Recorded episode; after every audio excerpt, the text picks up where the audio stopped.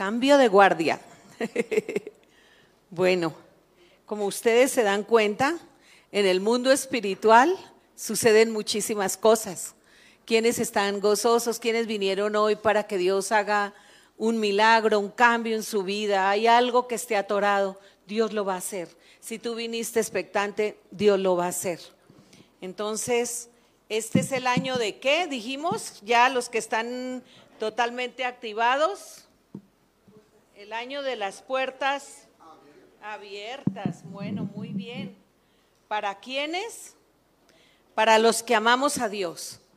Bueno, pues el título de, esta enseñanza es Entrando por la puerta de la esperanza. Bueno, eh, trajimos este símbolo como para que ustedes se imaginen que cuando a veces Dios nos da sueños o nos da ideas con base a una palabra que estamos decretando, que estamos orando, Dios se encarga de mostrar y lo que va a hacer, lo que, lo que está sucediendo. Y el testimonio de, de Diana, pues es como un ejemplo de lo que Él hace. Todos queremos empezar el año 2024, sí o no, con puertas abiertas de bendición y todos decimos, Señor, tú eres más grande que mis circunstancias, este año va a ser diferente, ¿sí? Pero para eso tenemos que empezar por entender qué es una puerta. Una puerta físicamente es un lugar de acceso o un lugar donde tú puedes transitar para entrar o para salir. Pero si te están dando acceso, es una puerta abierta para quién? Para ti. Muy bien. Entonces, también es un lugar que se puede abrir para bendecirte o para qué? O para maldecirte. Entonces, hoy vamos a hablar de varios tipos de puertas y vamos a hablar cómo en la palabra están esos portales. Cuando hablamos de portales es algo más espiritual. Puertas es como más físico, la puerta. Entonces, eh, en Génesis 28, 17, dice la palabra de Dios, ya todos la tienen y ya no la colocan. Bueno, es el encuentro de Jacob con Dios en Betel. ¿Lo recuerdan? Bueno, muchos de ustedes ya lo tienen clarísimo.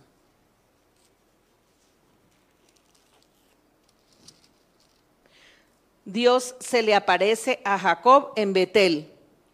Y bueno, no este es, este es nomás un contexto, pero para decir que desde Génesis hasta Apocalipsis Dios está hablando de las puertas. Ahí Jacob eh, se tiene un, sueño profundo y Jacob le estaba pidiendo dirección a Dios para dónde avanzar, así como estamos nosotros hoy, pidiéndole dirección a Dios hacia dónde avanzar.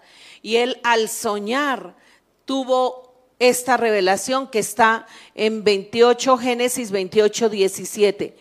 Dice que él soñó y vio una escalera que los ángeles subían y los ángeles bajaban y su expresión en 28, 17 es, tuvo miedo y dijo, wow, cuán tremendo es este lugar. No es otra cosa que casa de Dios y puerta del cielo. Casa de Dios y puerta del cielo. Resulta que cuando nosotros oramos, se pueden abrir puertas de bendición en un lugar.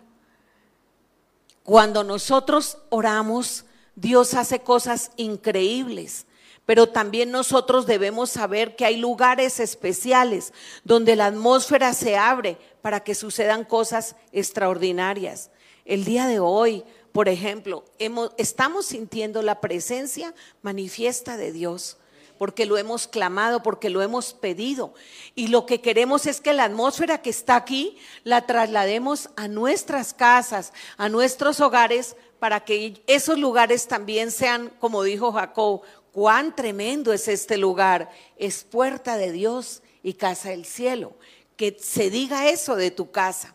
Sabes que a veces cuando uno va a la casa de algún cristiano, eh, uno, sabe si está activado Dios en ese lugar por algunas características, como por decir que la gente no se quiere ir. se están, ya les decimos hasta luego y no se quieren ir. A veces pasa aquí en la misma iglesia, no se quieren ir porque está la presencia de Dios. Porque más se nota que hay una puerta del cielo en una casa, en un lugar, porque se van las contiendas, se va la división, se va el pleito. Y no es que no lo haya, no es que no lo traigamos, porque por nuestra naturaleza caída lo tenemos. Pero cuando nosotros escuchamos la voz de Dios y abrimos ese, generamos ese espacio, inmediatamente la atmósfera empieza a cambiar. Así que yo sé y, te lo declaro, iglesia, tú tienes poder para abrir puertas y tienes poder para cerrarle puertas también al mundo de las tinieblas. Yo le decía a Diana cuando ella nos dio el testimonio que ella ahora había recibido de parte de Dios un poder para ella remover las tinieblas donde ella está y que no se conforme solo con que Dios ya la liberó de su garganta, porque todos nosotros también somos puerta de bendición. Cuando nosotros tenemos a Cristo en nuestra vida, nos convertimos en puerta de bendición para otros. Amén. Entonces, hay lugares que también son puerta de bendición, pero todo empieza por mí. Cuando yo me convierto en una puerta de bendición, no solamente Dios me está bendiciendo a mí, Él, quiere que, Él quiere que yo bendiga ese lugar donde estoy. Entonces yo le decía a Diana, Diana, eh, impon manos allá en la puerta de, tu vecina con el en el nombre de Jesús y bendícela. Y empieza a remover todas esas eh, tinieblas, porque son demonios, son huestes de maldad que habitan en los lugares celestes, segundo cielo, y se bajan. Donde uno le abre la puerta, ellos entran.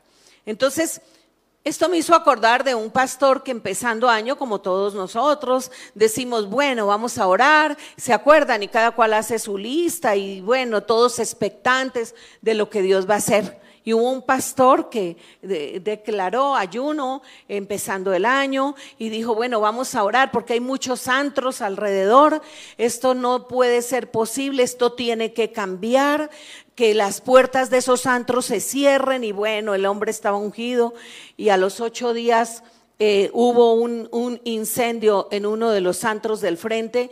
Y entonces el dueño del antro, que era un impío, dice, oiga, eh, ¿cómo así yo tengo que demandar? Esto no es posible. Y demandó a la iglesia. Y ante el juez se presenta y dice, demando a esta iglesia porque oraron y mi, mi antro se incendió. Entonces el pastor se asustó y dice, ay, nosotros sí oramos, pero nunca nos imaginamos que iba a suceder todo eso. Y entonces el juez dice, bueno, aquí el mundo al revés. ¿De qué se trata esto? Un hombre ateo diciendo que cree en el poder de la oración y un pastor que duda del poder que el Dios que profesan está haciendo. Entonces, ¿a qué le creemos? Iglesia, ¿a qué le creemos? al Dios Todopoderoso que respalda las oraciones de los justos, las oraciones nuestras, ¿ok? Entonces vamos a darle a Dios todo el poder, toda la gloria, todo el honor, porque lógicamente nosotros en sí no tenemos ningún poder, por eso no queremos que la gente se pegue, que hay que al pastor, no, que lo deshonre, no que no le den su lugar, no que no lo quieran, o a los líderes, o a la gente que sirve, por supuesto, a todos debemos darle su lugar de honra, pero en definitiva, el poder y la honra y la gloria son de Dios. Él es el que hace los milagros, así que si tú tenías temor por ir a orar por esos hechiceros que están dañando tu, tu lugar, tu entorno, no temas, porque no eres tú, es el poder de Dios a través del Espíritu Santo que mora en ti. Y, las tinieblas se repliegan donde tú ejerces autoridad. Amén. Bueno, muy bien, la gloria para Dios. Y hablando de autoridad, quiero contarles que Dios está haciendo cosas tremendas en nuestra iglesia, está haciendo cosas tremendas, sé, en sus hogares, en sus corazones. Se ve, eso se nota cuando Dios está despertando, cuando Dios está floreciendo en sus vidas. Y yo quería comentarles que efectivamente en el grupo de Agua Viva, eh, que este, este, viernes estuvimos orando, ¿por qué tema? ¿Quién se acuerda? ¿Por qué oramos? Por la autoridad ¿no? Hablando de autoridad, porque Dios nos da autoridad, Dios nos da autoridad. Dígale ahí a su vecino, Dios te da autoridad, pero tú tienes que saberla ejercer. Ahí está el detallito, porque no se puede abusar de la autoridad. Punto número uno y punto número dos. El principio de la sabiduría es el temor de Jehová. Tenemos que ejercer la autoridad con temor de Dios, no con temor al enemigo. Y los demonios huyen. Entonces, ese principio es importante. Y un principio número tres para ejercer autoridad, para que se abran puertas, es estar sujetos a autoridad. Es algo que yo también quiero que lo entiendan. Porque de pronto ustedes van a empezar a, no, a gritarle ahí a los chamucos y lo máximo que puede pasar es que no pase nada o puede pasar algo peor. Pero si tú no estás alineado, no estás bajo autoridad, es peligroso que lo hagas. Por eso ustedes mismos vieron el miércoles cuando la profeta Emma primero empezó ella a impartir el tema de la iniquidad que hicimos nosotros primero como los hijos ministeriales de ellos, expresarle la honra y expresarle el reconocimiento de que Dios está haciendo algo a través de ellos. Y ellos trasladaron parte de sus oraciones para que sucediera y hubiera un alineamiento aquí y todos alineaditos, todos sujetos y autoridad. ¿Por qué? Porque el mismo, la palabra en varias partes lo dice que eh, el mismo centurión cuando le dijo a Jesús que hiciera el milagro por su siervo, le dijo, da la orden y mi siervo sanará, porque yo soy un hombre puesto bajo autoridad y sé lo que es la autoridad delegada. Entonces, todos esos son principios solamente que Dios nos está dando ahorita, pero quizás no venían ni al caso, exactamente era una introducción, pero yo sí quiero que hoy esta iglesia preciosa, sepa y cada uno de ustedes que vinieron hoy que Dios no quiere que vivamos oprimidos, que vivamos tristes, que vivamos apagados. Él quiere que tengamos un año de victoria y no porque las circunstancias de afuera hayan cambiado. Es más, proféticamente estamos en tiempos bíblicos y ahí va a haber mucha destrucción es no porque yo lo diga, ni mucho menos, sino porque son los tiempos finales. Y es lo que se está viendo, desastres, calamidades, lo que hablaba el pastor hace ocho días. Pero mi voz es, entremos por una puerta de la esperanza y más que nunca anclémonos al que nos da toda la autoridad para nosotros vivir en paz y ayudar a otros a que vivan en paz. Así que nos movemos este año del Salmo 23 que estuvimos el año pasado, era un salmo precioso y lo es y seguimos en él. El Señor es nuestro pastor y en eso caminamos. Pero nos movemos hacia también el Salmo 24 y es parte de lo que los profetas están hablando. Justo habla de eso. Salmo 24, 7. Alzad, oh puertas, vuestras cabezas alzaos vosotras, puertas eternas, para que entre el Rey de Gloria. ¿Quién es el Rey de Gloria? El Señor fuerte y poderoso. ¿Quién es? Cristo Jesús. ¿Se acuerdan? Cristo Jesús. ¿Quién es el Rey de Gloria? ¿Quién se acuerda de esa canción? Porque la vamos a cantar ahorita. Me persigue con su amor es salvo sin medida. Bueno, contexto. Esta palabra fue escrita cuando David recuperó el arca que y la trajo a Jerusalén. Ven cómo Dios enlaza todo lo que está sucediendo. En diciembre alguien nos habló de Obededón, de cómo Dios bendijo la casa de Obededón por tres meses que estuvo el arca de su presencia en la casa de Obededón. Y Obededón ni siquiera era un hombre amante de Dios, era un hombre común y corriente, pero que alguien le abrió la puerta un día para que su arca llegara a su casa. El día de hoy alguien pensó en ti, si eres nuevo, si vienes por primera vez. Alguien quiere que tú pases por esa puerta que es Jesús, que es la primera puerta de salvación y es la puerta más importante que se nos ha abierto en toda la vida, en toda la vida. Yo quiero, amada iglesia, decirte, si tú vienes por primera vez, Dios quiso hoy abrirte de par en par la puerta de salvación.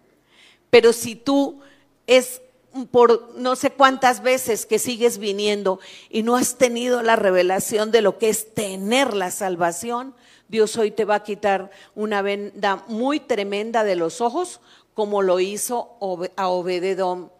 Porque dice la Biblia que Dios bendijo a Obededón y a toda su casa ampliamente, ampliamente. O sea, quizás había una crisis igual a la que estamos viviendo, pero llegó la presencia y todo cambió, porque donde está Dios no falta nada. Amén. Vamos a darle un aplauso al Señor. ¿Y qué hizo David cuando entendió y le cayó el 20? Dijo, pero ¿cómo es posible que Obededom, que no conoce de Dios, tiene el arca allá? Y nosotros, el pueblo que está necesitando la presencia de Dios, no le buscamos. Y fue cuando David sacó el arca de allá, la trajo a Jerusalén con danzas y alegrías y adoración. Porque la adoración, como ustedes lo notan, es una puerta enorme para que la presencia de Dios baje a un lugar. Por eso, si alguno de ustedes todavía le queda la dudita, de que hay que levantar las manos, de que hay que rendirnos ante Dios, de que hay que entregarle las coronas a Él, pues hoy quiero que se te quite esa venda de los ojos y que Dios te quite esas coyundas en las manos para que lo puedas adorar, porque ahí se mueve la presencia de Dios. Muy bien. Bueno, un aplauso para el Señor. Está muy bien. Entonces, Hoy vamos a hablar de algunas puertas importantes, son muchísimas. Es más, el miércoles viene la segunda parte de esta enseñanza porque está muy grande y muy importante. Pero les quiero comentar por ahora, como les digo, hay una puerta que es la puerta principal. La puerta principal es la puerta de salvación y vida abundante. Ya lo dijimos, ¿quién es la puerta principal? Jesús. Juan 10, 9, 10. Jesús dijo, yo soy la puerta. El que por mí entrare será salvo, y entrará y saldrá y hallará pastos. Otra versión dice, yo soy la puerta. El que entra por mí podrá experimentar vida, libertad y satisfacción. Un ladrón solo viene a qué? A matar, ¿qué más? Robar y destruir, dijo Jesús mas yo he venido a que tengan vida y la tengan como en abundancia.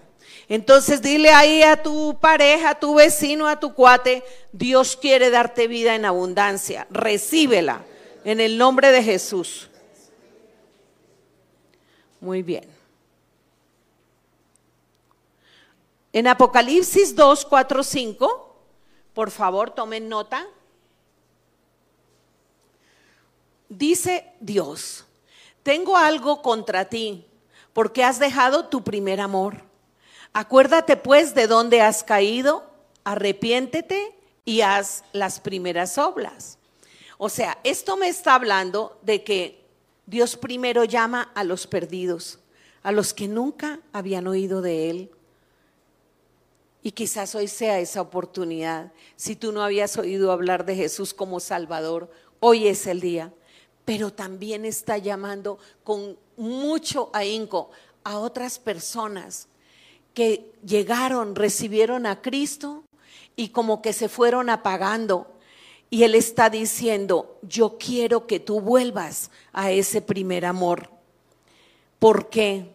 Porque Él quiere que estemos avivados en el fuego. Él quiere que seamos como Diana, que seamos esa persona que donde va prenda la luz, remueva las tinieblas. Amén. Entonces, Esa es, digamos que Juan 10, 9, 10 es una puerta doble que va para los perdidos y también va para aquellos que están cansados, que están debilitados, muchos que aún están sirviéndole a Dios o que podemos a veces estar sirviéndole a Dios, pero lo estamos haciendo de pronto en amargura, de pronto en mala gana, y el Señor está diciendo, no, no, no, mi hijo querido, no, mi hija querida, tienes que volver al primer amor, no puedes servir así. Y Jeremías 2, 2, 3 dice, me he acordado de ti y de la fidelidad de tu juventud del amor de tu desposorio, cuando andabas en pos de mí en el desierto. O sea, Dios está acordando, en el caso de las personas que están tristes, amargadas, se está acordando de ustedes. Diga, wow, Dios me está despertando. Dios me está diciendo que hoy es el día de mi conversión. ¿Ven? Convertirse no es solamente arrepentirse de los pecados para entrar por la puerta de salvación, porque esa es la puerta más grande. Dios quiere que tú te conviertas de servirle de malas. Dios quiere que tú te conviertas de que engañes a tu esposa y a tu o a tu esposo a sabiendas de que no está bien. Dios quiere de tantas cosas que nos habla. A cada uno nos tiene que estar hablando. Yo no sé, iglesia, si a, a, ti te sucede lo que a mí, pero yo leo la palabra y como decía Jeremías, yo oí tu palabra y temí. La veo y digo, wow, esto me está hablando a mí. Entonces, la primera gran puerta es la puerta de qué? De salvación. Muy bien, puerta doble para los perdidos y para los que están tristes y que están enlutados.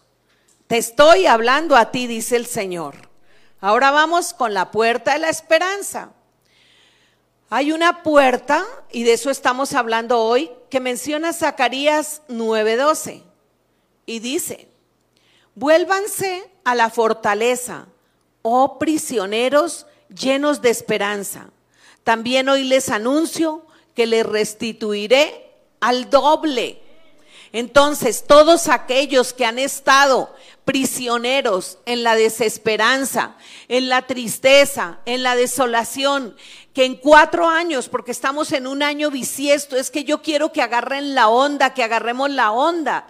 Este es un año que sucede cada cuatro años, que el mes no tiene 28 sino 29 días, que a Dios le plació regalarnos un día más. Y saben que es un día más, un día más puede ser una oportunidad nueva para cambiar nuestra vida. El tiempo es oro, por eso Moisés decía, Señor, enséñame a contar mis días de tal manera que traiga el corazón sabiduría. O sea, un día es un regalo inmerecido de Dios. No podemos levantarnos renegando, sino diciendo, gracias Señor, abrí mis ojos y todavía puedo escucharte, puedo ver, puedo comer. Bueno, estos días no tanto, ¿no? Estos días como tu palabra. Pero si ven, Dios nos está hablando a todos. Lo que me gusta de esta enseñanza es que no hay uno solo, no hay una sola persona de las que vinieron hoy acá, ni de los que están allá, aún en Colombia, aún en Perú, que nos están escuchando y que digan, no, a mí no me está hablando Dios. Hoy Dios te está hablando, hoy Dios nos está hablando, hoy Dios nos está diciendo, cambien de rumbo, vuelvan a mi primer amor, vuelvan a mi primer amor. Amén. Bueno, pues vamos a darle un aplauso al Señor.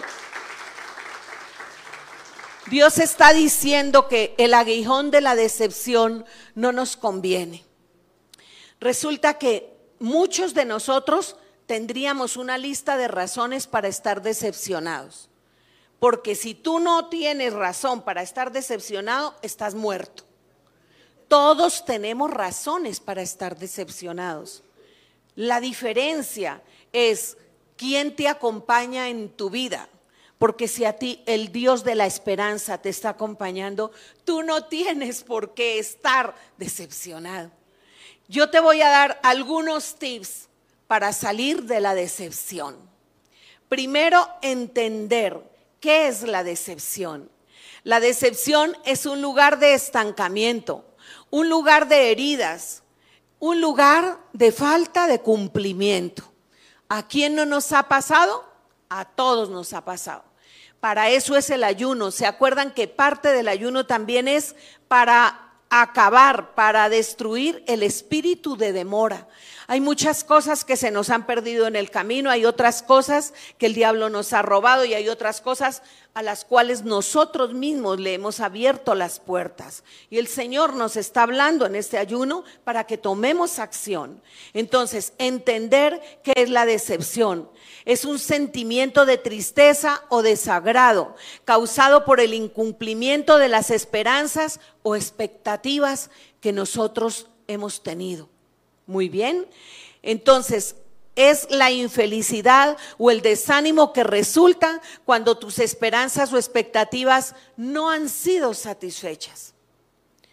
Proverbios 13 dice, la esperanza que se demora enferma el corazón, pero el deseo cumplido es árbol de vida.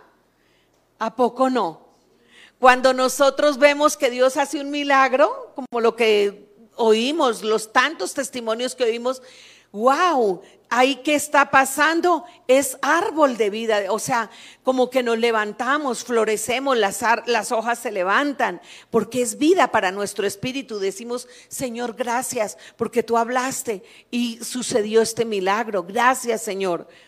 Pero al contrario, la esperanza que se demora, dice ahí, el mismo Señor ya no lo había anunciado, enferma el corazón.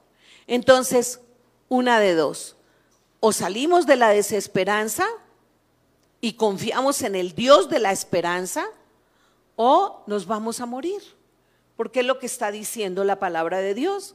Y morirse no es solamente que el espíritu se vaya para donde se tiene que ir y que abandonemos esta tierra. Hay mucha gente que está muerta en vida. Y Dios sí quiere que florezcamos porque tenemos un propósito. Hay un jardín que alegrar. Hay un jardín donde tú alegras. Hay un jardín donde tú das fruto. Y ese jardín tiene que florecer de nuevo y se tiene que activar. Amén, iglesia. Eso es lo que quiere Dios.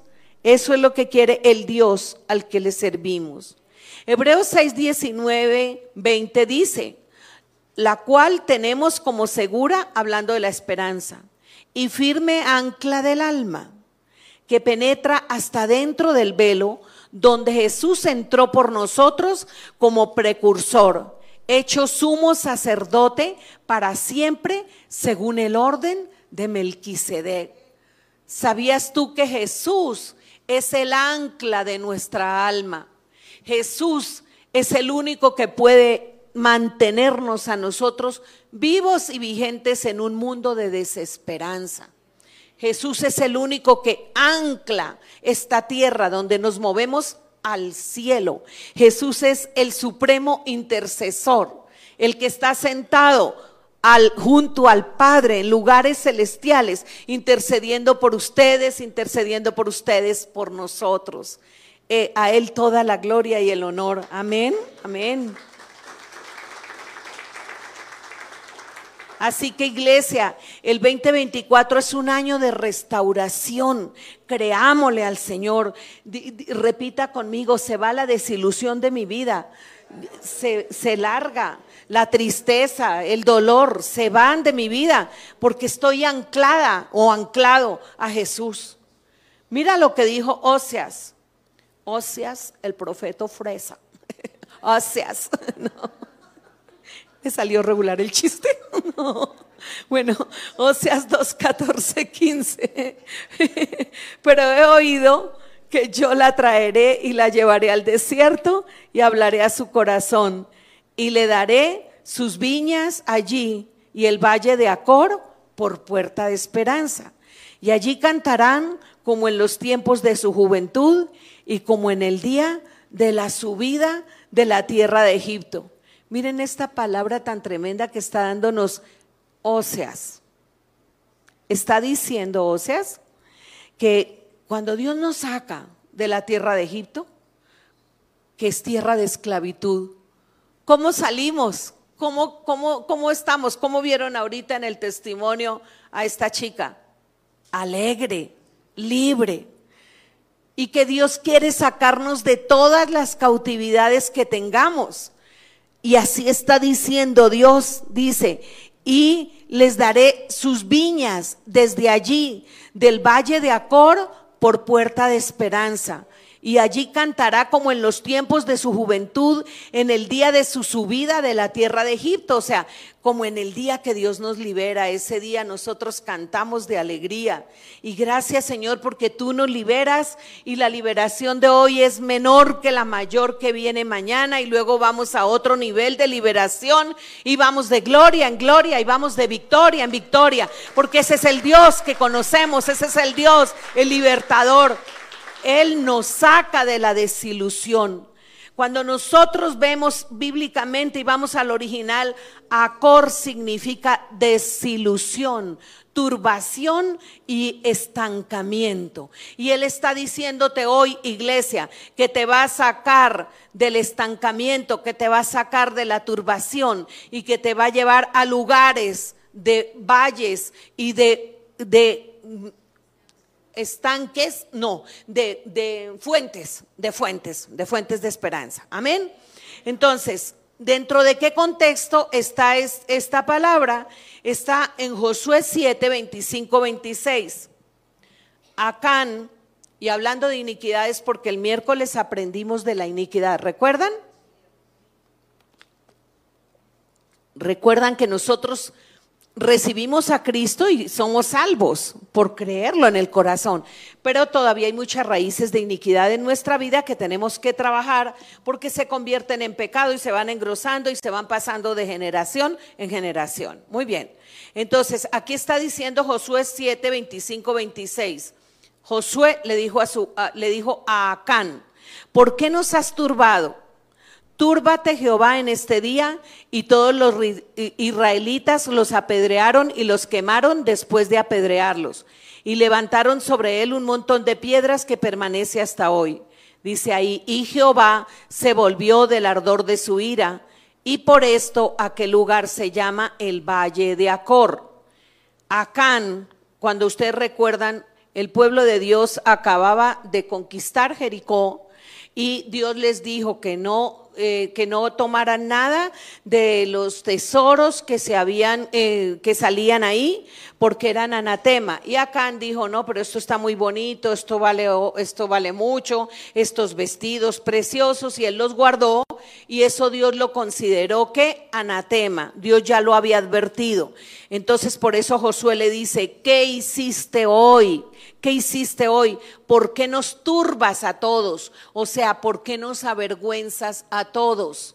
Porque cuando alguien de nuestra casa, y no sé si les haya pasado, o a lo mejor uno fue el que avergonzó su casa, pero cuando alguien en nuestra casa comete algo que a Dios le desagrada, todos sentimos pena, todos sentimos vergüenza. Y cuando llega esa persona que avergonzó a su familia, a los pies de Cristo, todos sentimos que alegría. Pero hay anatemas, hay cosas familia que Dios quiere que saquemos de nuestras casas. Hay cosas que Dios quiere, son anatema. Anatema es algo, una cosa o un culto, una actividad que estamos haciendo que desagrada a Dios. Muchas veces nosotros nos hacemos los de la vista gorda o miramos para otro lado pero realmente decimos, pero ¿por qué si estoy orando? Pero yo ayuno, yo pido y a mí Dios no me responde. Dios te está diciendo, busca en tu propio corazón primero, pero también busca en tu casa. ¿Qué atmósfera es la que tú estás gestando que desagrada a Dios? Porque Acán fue apedreado y fue avergonzado y se fue al valle de Acor y allá murió toda su familia. Y ustedes dirán, wow, está tremendo, ¿cierto? Yo por qué tengo que pagar por los pecados de mis hijos. Yo he oído mamás diciendo eso. O yo por qué tengo que pagar por el pecado de mi esposo. La Biblia dice que son una sola carne. No está diciendo que tú pagues por tu esposo, pero sí tenemos responsabilidad para que nuestro esposo salga de ese cautiverio. Dios no está diciendo que paga por, pagamos por los pecados de nuestros hijos, pero sí es nuestra responsabilidad orar para que ellos salgan de ahí. ¿Y cuántas personas oraron por nosotros cuando nosotros estábamos muertos, como dice la Biblia, en delitos y qué? Y pecados. Y nosotros éramos quizás vergüenza. Lo que pasa es que se nos olvida y se nos hace fácil que la memoria sea selectiva, o sea, que recuerde lo que le conviene y no lo que no todo como debe ser en justicia. Entonces, hoy quiero, iglesia linda, decirte que eso es lo que quiere Dios, que nosotros hagamos un cambio, que nosotros demos una metanoia completa. ¿Recuerdan la metanoia? Que vamos por este camino y Dios dice, ahora se devuelven. Un giro de cuánto? De 180, ¿no? ¿Recuerdan? No de 360, sino volvemos a lo mismo, ¿no? Muy bien. Entonces, Dios quiere que hagas una metanoia y si lo estás sintiendo muy pesado, Dios te va a ayudar, iglesia. Dios te va a ayudar. Dios nos ha ayudado y Él nunca nos va a abandonar. ¿Y cuál fue la consecuencia de todo ese pecado de Acán? Es que escuchemos. Dice, su familia y todos fueron apedreados y quemados debido a la desobediencia. Segundo, causó desconexión de Dios con su pueblo. El pueblo de Dios acababa de ganar la victoria de Jericó, que eso era una victoria tremenda, porque eran unos muros, ustedes ya saben, eso fue un milagro de milagros, y después de semejante victoria, ellos se durmieron, se confiaron y tenían que ir a un pueblito cercano a hacer la siguiente conquista, se fueron muy pocos, no oraron, y encima de eso había pecados ocultos, estaba el pecado de Acán, y la derrota fue tremenda.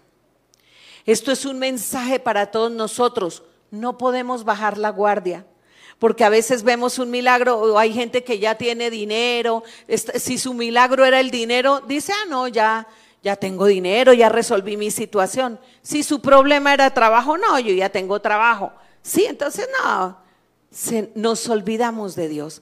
Dios quiere que nosotros seamos consistentes cuando tenemos y cuando no tenemos porque Él necesita esa firmeza del corazón.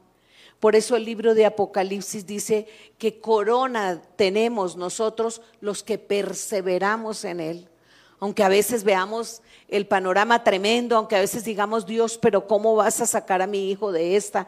¿Cómo nos vas a sacar? ¿Cómo vas a sacar ese negocio? Dios ya pensó todo el plan, pero el proceso es lo que tú necesitas para pegar un alineamiento con Dios. Dios nos está llamando a todos. Amén. Entonces, bueno, eso es Antiguo Testamento. Dirán ustedes, wow, lo de la pedrea y todo eso. Sí, es Antiguo Testamento. ¿Qué sería de nosotros si no fuera por Jesús? El sumo sacerdote, el que fue a la cruz, el que vio que era imposible que nosotros por nuestra propia justicia fuéramos salvos o por nuestras propias obras. Y él dijo, yo me pongo en lugar de ellos para que sean bendecidos y para que sean prosperados. Dios está moviendo. Ven que el mundo espiritual se está moviendo. Se los anuncié, se los dije. Bueno, muy bien. Entonces, primera de Pedro dice, primera de Pedro 15, 16, dice, como el que os llamó es santo, sed santos vosotros también en toda vuestra conducta, porque escrito está, sed santos porque yo soy santo. Eh, esto es para recordarles justamente lo que Dios está diciendo, que es en santidad que nosotros vamos a conseguir eh, las bendiciones más poderosas de parte de Dios. Y ustedes dirán, bueno, pero es que no hay uno solo que haga el bien y qué más dice y que nunca peque, dice la Biblia, ¿no? Entonces, ¿cómo vamos a ser santos? ¿Quién puede decirme cuál es la clave o cuál es el nombre en quién podemos ser santos? ¿Y en quién somos? En Jesús, ¿verdad? Entonces sí, amados, no se me distraigan. Dios restaura nuestras puertas en Jesús. ¿Y qué es la restauración?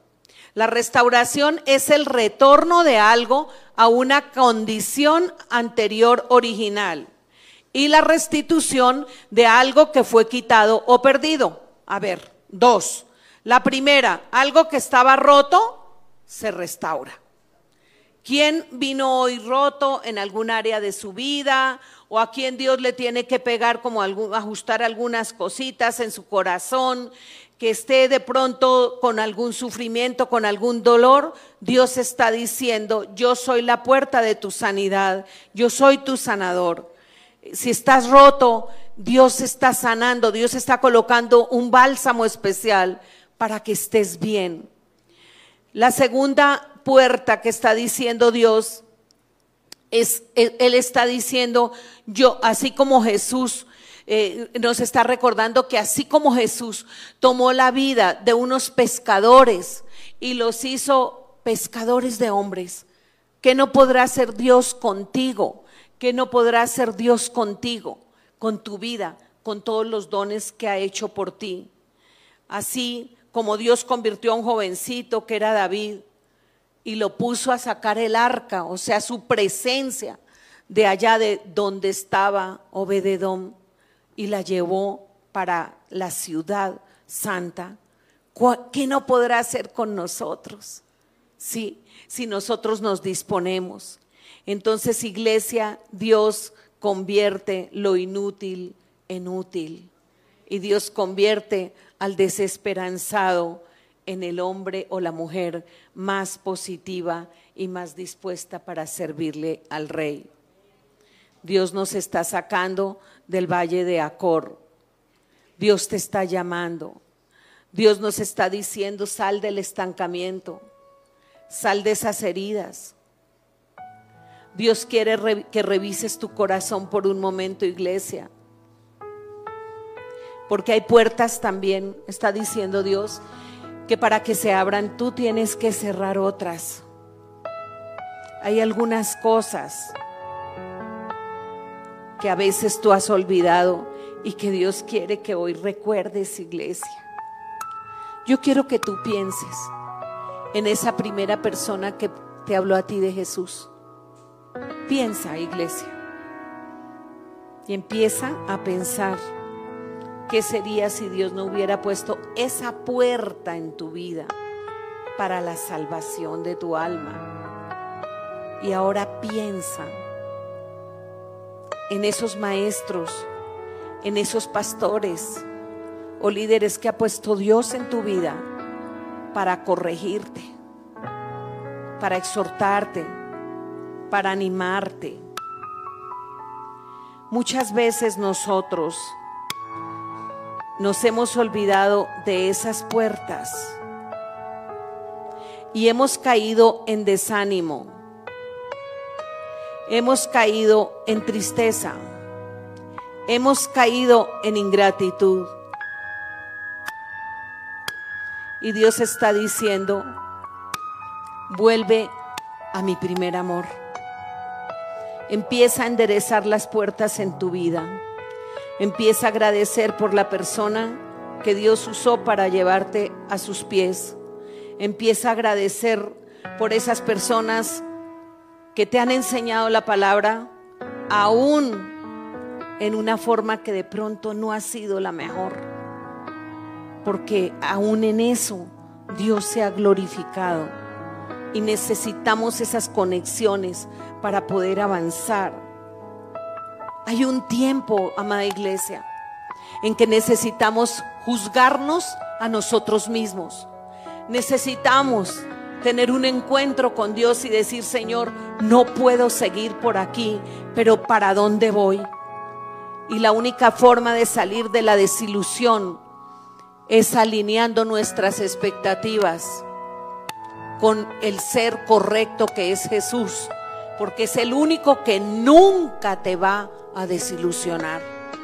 De resto, y mientras tú estés en esta tierra, todo ser humano nos puede desilusionar.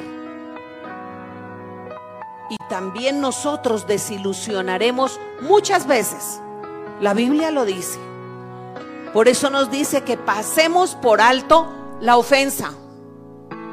¿Para qué? Para que avances por la puerta grande a donde hay un espacio ancho, ancho de bendiciones y de llanuras para tu vida. Pero tú no puedes seguir peleándote ahí en el umbral, renegando. Es que este me hizo este daño hace 40 años, es que este hace 30 me hizo lo otro, es que mire cómo me dice. Acuérdate que la persona que a lo mejor te está incomodando ahorita más y que te está molestando el talón, que te está molestando el dedo, también es una persona que muchas veces te ha bendecido. Y es lo que está diciéndonos Dios y a mí eso me ha servido. Porque a veces nosotros creemos que podemos solos, que no necesitamos a nadie. No, todos nos necesitamos. Somos parte de un cuerpo y el, cuerpo a veces está mocho o a veces está dolido. Me dolió mucho saber que empezando la prédica Raúl venía para acá y que se había caído. Gracias a Dios está mejor, está bien, pero le duele el cuerpo a uno, duele. Así a veces uno diga, esto sí, esto no, pero nos duele y nos tiene que doler. Entonces, ese es el cuerpo de Cristo.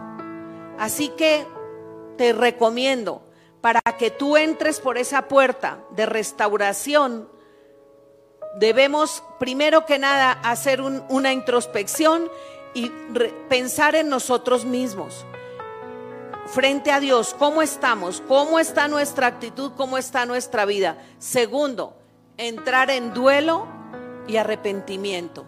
Eh, no sé, Jonathan, si me puedes colocar primera Corintios 5.2, no, no te la había pedido.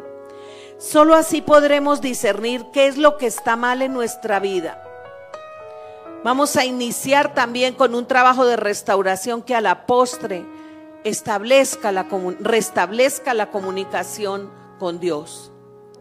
Dios restaura nuestras puertas y de esto se sienten orgullosos. ¿No debieran más bien haber lamentado lo sucedido y expulsado de entre ustedes al que hizo tal cosa? Muy bien, en la congregación eh, estamos hablando de cuando en la congregación suceden cosas que, que nosotros podemos resolver y a veces estamos esperando que otras personas la resuelvan o se nos hace fácil ver en el otro lo que tenemos nosotros. Pero primero nosotros debemos resolver algo. Si algo te está haciendo mucha mella de otra persona, primero miremoslo nosotros, nos está diciendo Dios, porque Él quiere entrar como a sacarnos de ese valle de Acor. Él quiere sacarnos de la desilusión y quiere llevarnos a un lugar de descanso. Isaías 65:10. Ya casi estamos cerrando. ¿Estamos aprendiendo, iglesia? Creo que Dios está hablando un poquito a nuestro corazón, ¿verdad? Pero llega con un bálsamo de amor también. Yo le he pedido al Señor que, que ese amor suyo, que nadie más tiene, cubra multitud de pecados y multitud de errores y que esta congregación sea restaurada y que pase lo que pasó en Isaías 65, 10 que dice, el valle de Acor se convirtió en qué? En un lugar de qué? De descanso. Entonces, iglesia, repita conmigo, se abre la puerta del descanso para mi vida se abre una puerta de esperanza. Iglesia, este año Dios quiere convertir tu valle de problemas y calamidades en un lugar de descanso y en una puerta de esperanza. Y vas a tener expectativas de futuro, pero tienes que estar expectante en Dios. Deja, mueve tus expectativas que has tenido en el hombre y enfócalas hacia Dios y tus sueños se harán realidad. Profetizo sobre ti, iglesia, que en este año hay una puerta abierta. Dios te saca del valle hacia una puerta de esperanza. Él es el ancla, Él es tu puerta de esperanza. Tu temporada de decepción y calamidad ha pasado, dice el Señor. Tu turbación se va en el nombre de Jesús.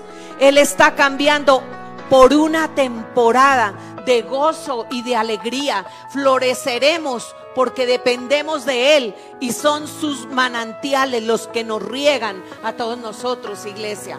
Amén. Entonces, iglesia, nos vamos a poner de pie y vamos a, darle entrada a ese Rey de Gloria, eh, de que empezamos con el que empezamos desde el principio. Y yo les dije, ¿quién es el Rey de Gloria? Vamos a cantarle, vamos a agradecerle porque Él nos ha estado liberando Y Él sigue haciendo liberación en su pueblo. Él sigue haciendo liberación.